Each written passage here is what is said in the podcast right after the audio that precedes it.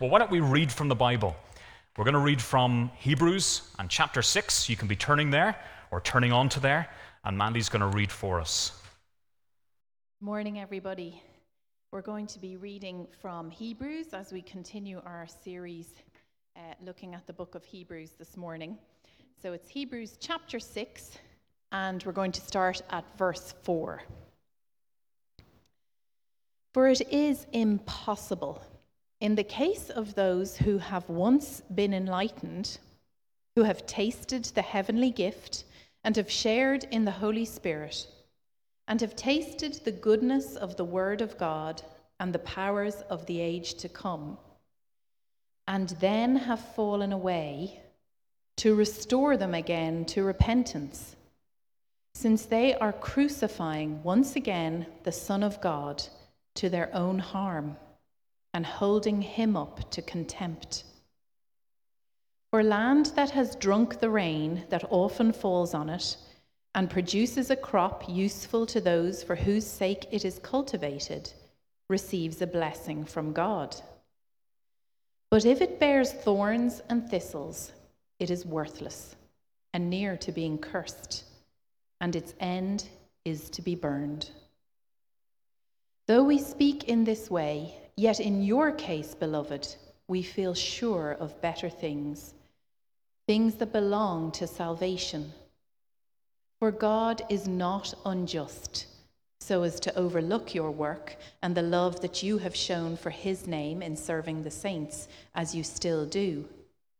And we desire each one of you to show the same earnestness, to have the full assurance of hope until the end, so that you may not be sluggish, but imitators of those who through faith and patience inherit the promises.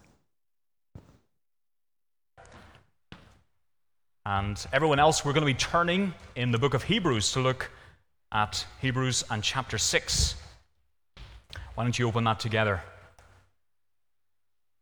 Father, would you give us insight from your word? Thank you for these words recorded for our sake.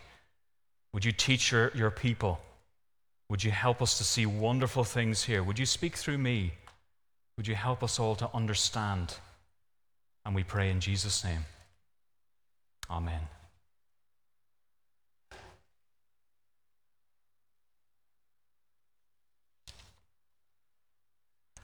Well, the image this week was really, really shocking if you saw it. Did you see the foreign minister from the Pacific island of Tuvalu? Or Tuvalu, sorry.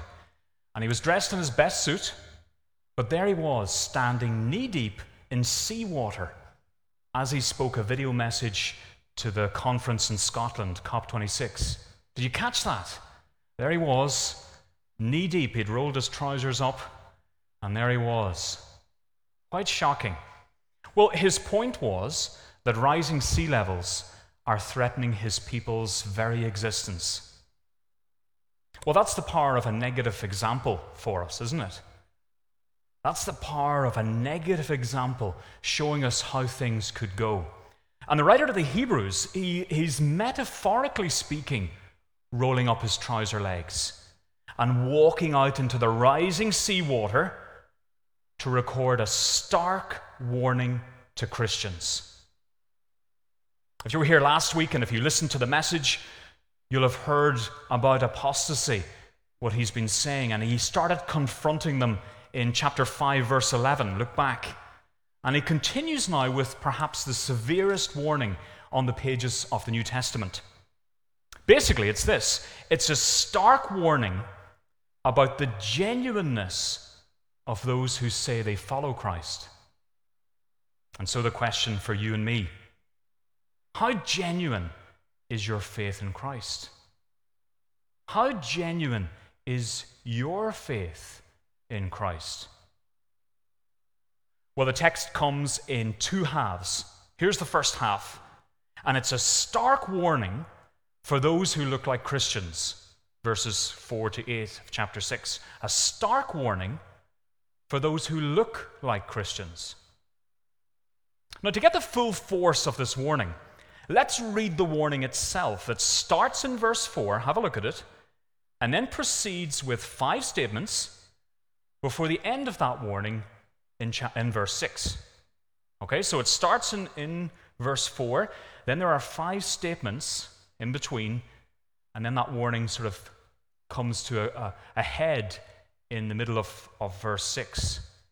Now, those statements that come in the middle part could be summed up like this it could be summed up as those who look like Christians or those who appear to be Christians. Have a look at it with me. So, start at verse 4 For it is impossible in the case of those who appear to be Christians. There's the summary of those statements. And then look at the start of verse 6 and then have fallen away to restore them again to repentance. So, do you see that? So, verse 4 in the original starts with that word impossible. And have a look at it. It is impossible in the case of those who appear to be Christians and then have fallen away to restore them again to repentance. Impossible. And by putting that word first in the original, there's a real emphasis on, on it being impossible. So, what's he saying, this writer? He's saying it's impossible for those who appear to be Christians and then have fallen away.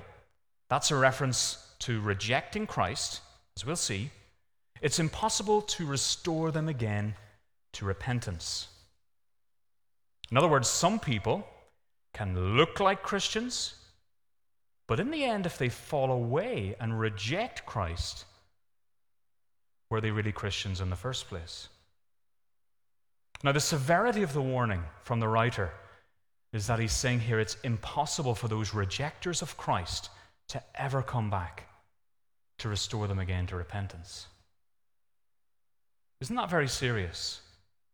A really serious warning. And as we let it sink in, we're going to look now at those phrases in between that the writer uses to describe such people. Have a look.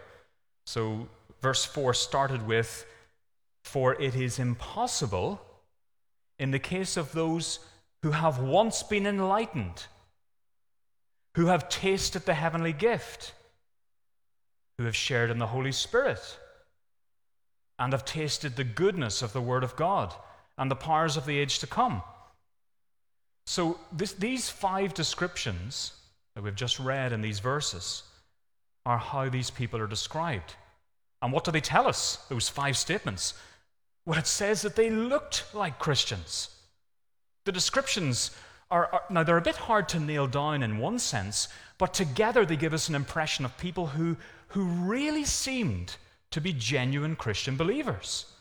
And the writer of the Hebrews has often used Old Testament examples, hasn't he? If you remember back in chapters 3 and 4, he used this Old Testament example of the people in the wilderness, the people who were brought out of Egypt but never entered the promised land.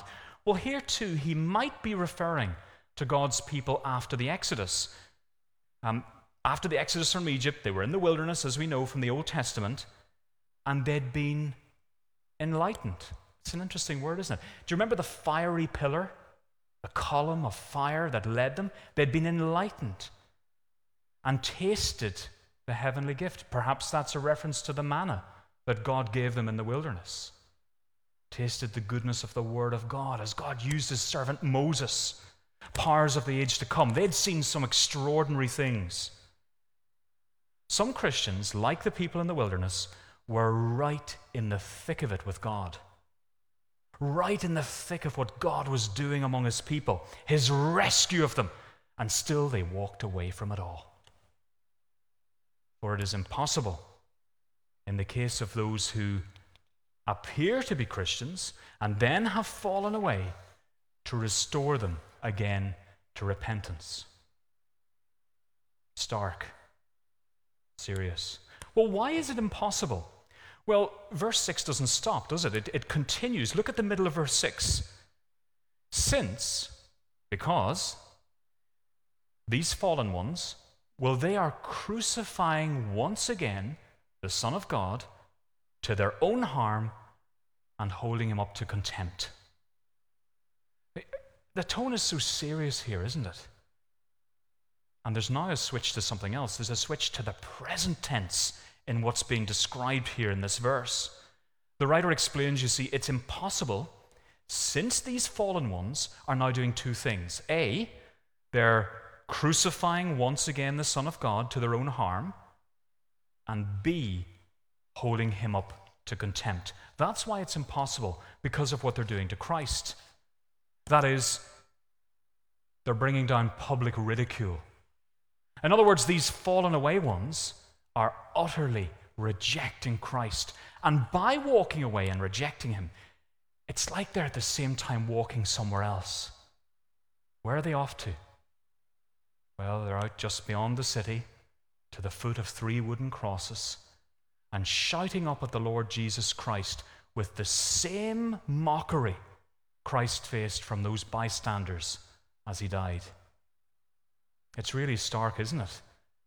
They're walking to the foot of the cross and they're jeering him too. I told you this was severe.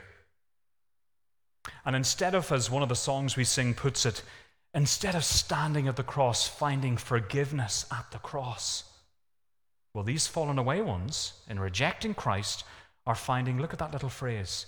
What are they finding? Their own harm as they mock the Lord with everyone else around them. Apostasy. Remember, we looked at it last week? I've spelled it right this week. Apostasy as well as what our definition describes, and you can look at this definition on the screen. Apostasy is not just rejecting Christ, but then at one and the same time holding him up. The writer of the Hebrews says, God's word says, holding Christ up to public ridicule. Well, to hammer the point home, verses 7 and 8 give us a farming picture to illustrate just what apostasy is like. Have a look at 7 and 8.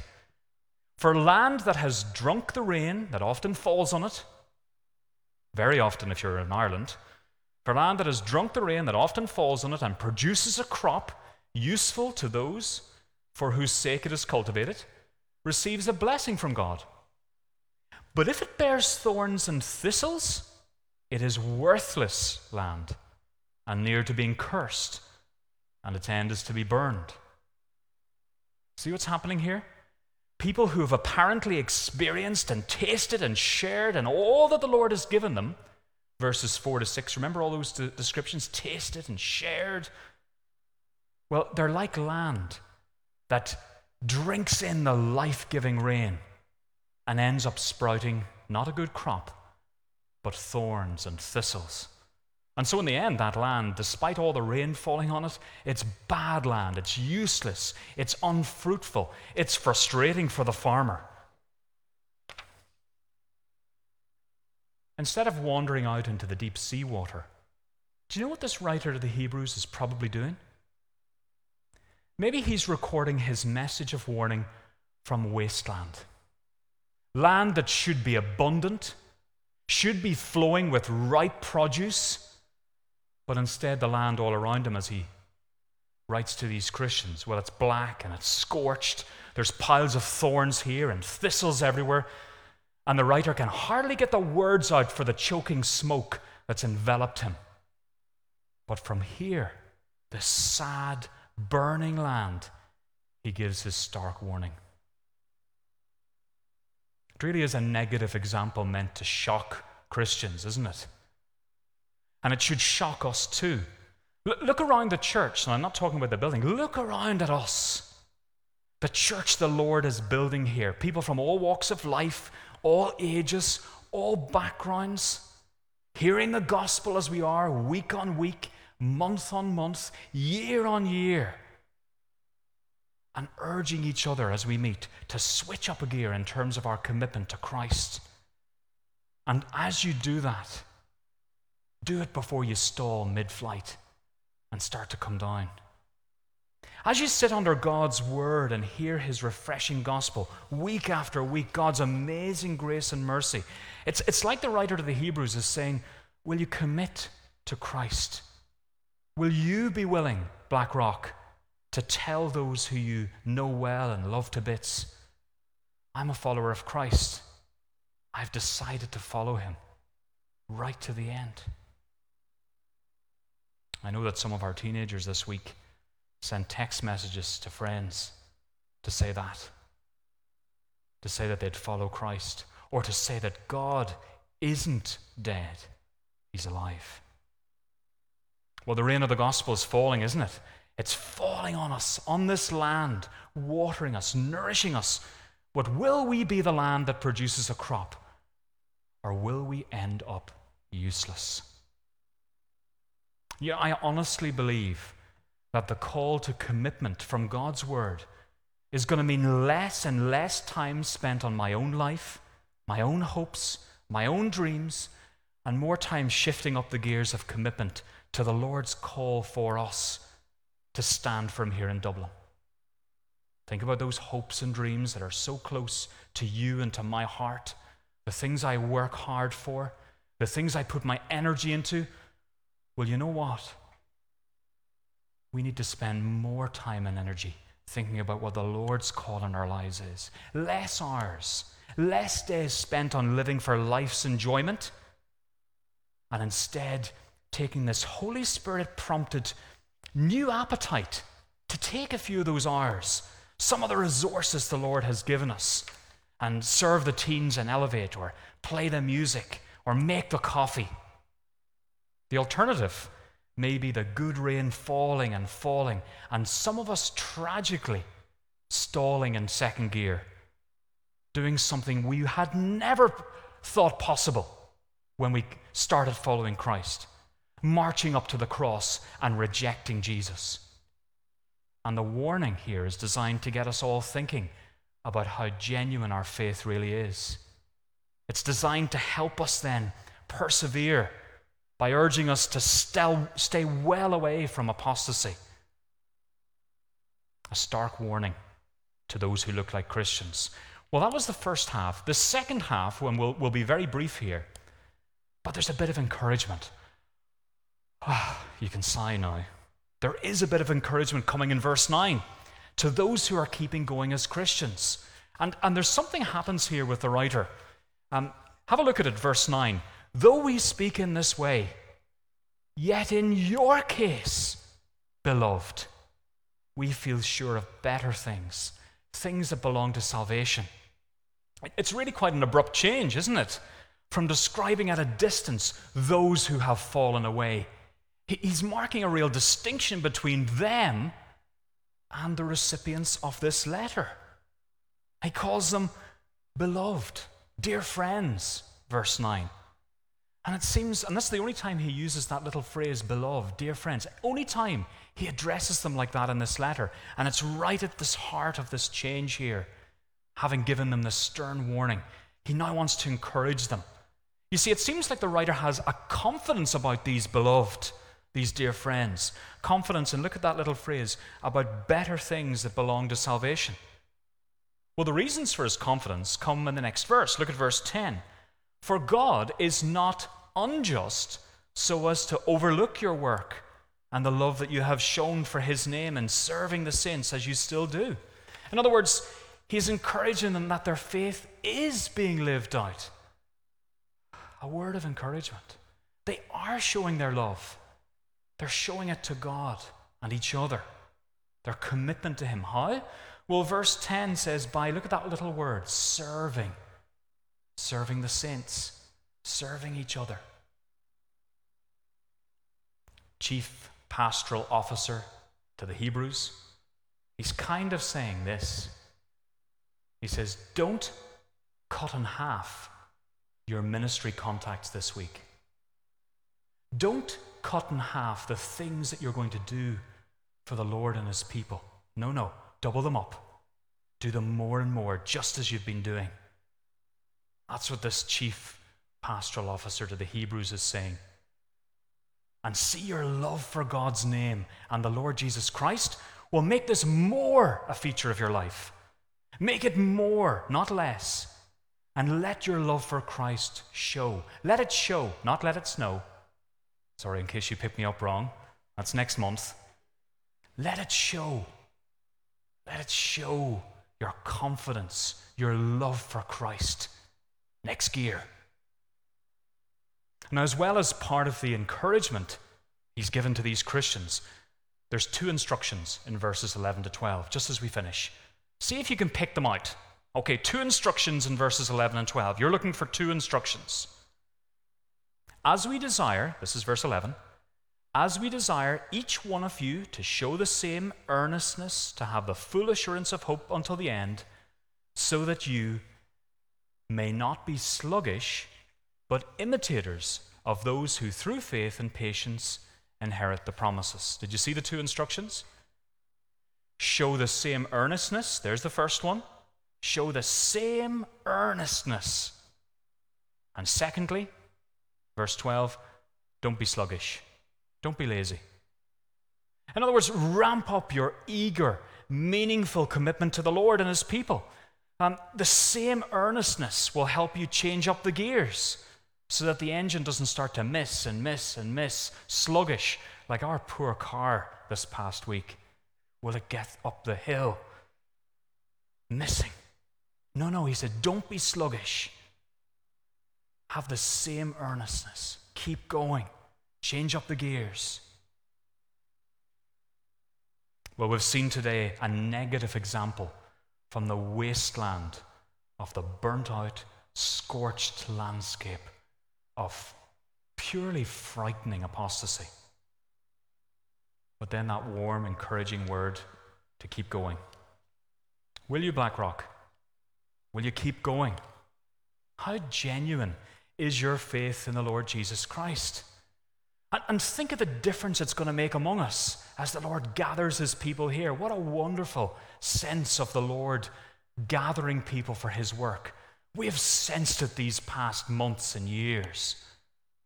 And what difference it'll make if each one of us we change up a gear in our commitment. Because it does a couple of things. It simultaneously ramps up our assurance of hope. You see that in these verses? Verse 11 and somehow steers us clear of that road to apostasy. But there's something else too. It wonderfully shouts the salvation of Jesus Christ to each other and everyone we know. That's what it's going to do as we ramp up. Well, I'm going to pray for us all as a church. Why don't you stand? And the musicians are going to lead us in just a moment. But why don't we all stand and allow me to pray as we ask God for this, that He would help us Father God, we stand before you as a church, as people who know the Lord Jesus Christ, who are already showing his love to each other and to the world. Father, would you help us to keep going in our earnestness, to keep serving each other, and not to have our, our earnestness, but to double it, and not to be sluggish not to stall halfway through that gear change, but instead help us all as we step up commitment, which might mean serving, which might mean encouraging someone, which might mean getting more involved, growing in our faith as individuals, as group. Father, help us to do that, to pay more close attention. Father, in years to come, would there not be a wasteland here, scorched, black, useless earth, but instead a full harvest for your kingdom here in South County Dublin for the sake of Jesus Christ who gave himself for us. Use me. Use each of my brothers and sisters as we stand here today. Use us all for your name's sake. Amen.